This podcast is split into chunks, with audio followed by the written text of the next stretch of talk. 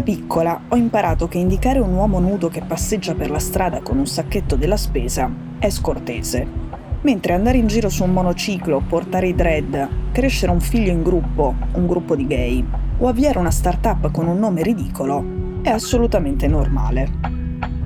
Questo l'ha scritto sull'Atlantic Nellie Bolts che è nata a San Francisco, la quarta città più cara del mondo e un modello libertino che ha fatto la storia ed è diventato un mito.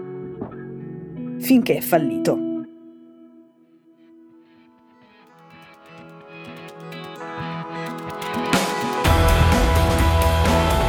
Sono Cecilia Sala e questo è Stories.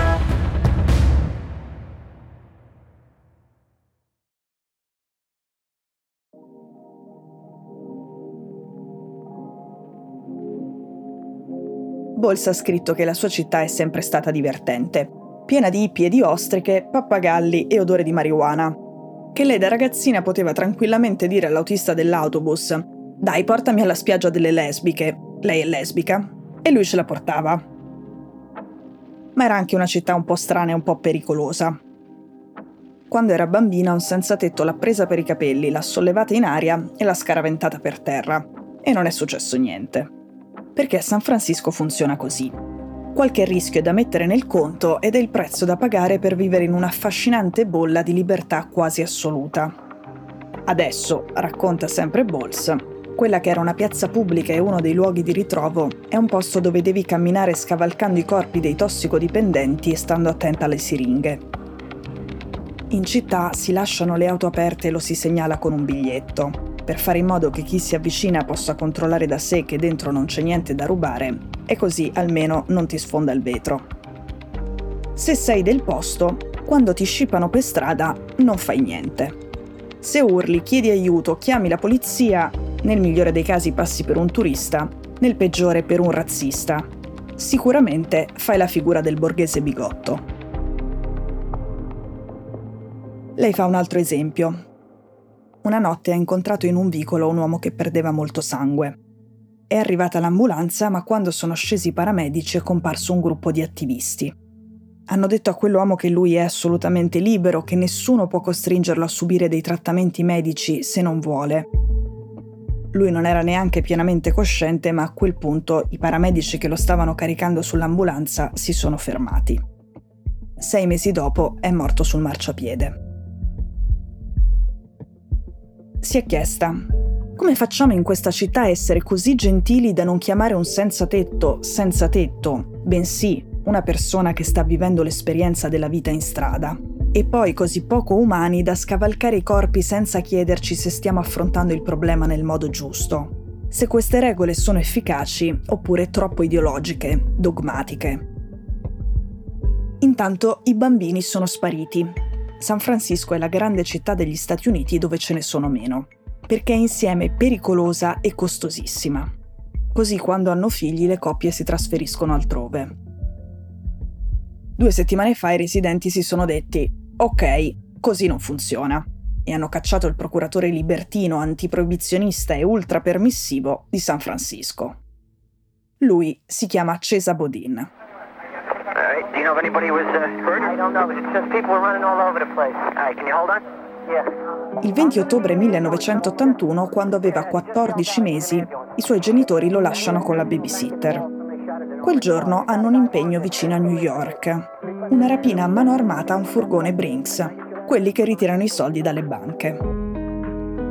I genitori di Cesa si chiamano Katie e David.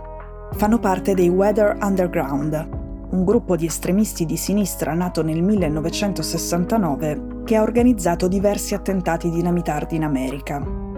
Quel giorno la rapina la fanno insieme ad alcuni membri del Black Liberation Army, un altro gruppo armato nazionalista marxista formato da afroamericani. Sono loro a sparare e uccidere due agenti di polizia e una guardia privata. Katie, la madre, si è dichiarata colpevole di omicidio e rapina ed è stata in prigione per più di vent'anni. È morta il primo maggio. Suo padre, David, è ancora in carcere dopo essere stato condannato all'ergastolo per omicidio e rapina.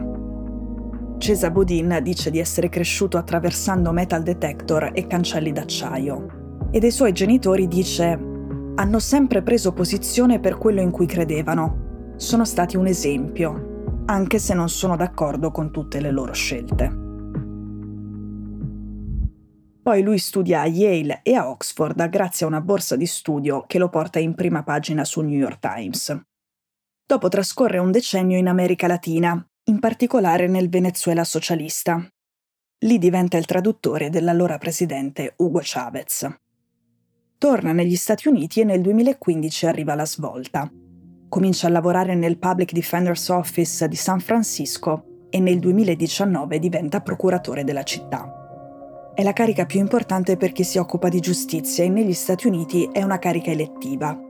Bodin vince le elezioni contro una candidata appoggiata da tutto il Partito Democratico californiano e spinta soprattutto dall'attuale vicepresidente Kamala Harris. Una cosa, a San Francisco i repubblicani sostanzialmente non esistono, tutte le cariche se le giocano la sinistra liberal contro la sinistra radicale. Bodine è un'espressione della seconda e dalla sua parte allora si era schierato Bernie Sanders. San Francisco District Attorney Chesa Boudin. Here's a look at the results. 60% saying yes, while Adesso, al referendum cittadino per decidere se mandarlo via, i voti per cacciarlo sono stati più dei voti espressi nel 2019 per eleggerlo. Il 60% degli abitanti ha votato contro Bodin, soprattutto quelli che vivono nei quartieri più poveri e poi le minoranze afro e latine. Proprio quelle che Bodin voleva rappresentare.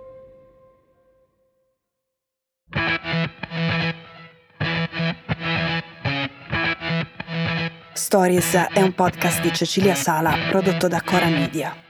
La cura editoriale è di Francesca Milano. In redazione Simone Piranni. L'advisor è Pablo Trincia. La producer è Monica De Benedittis. La post-produzione e il sound design sono di Daniele Marinello. La supervisione del suono e della musica è di Luca Micheli.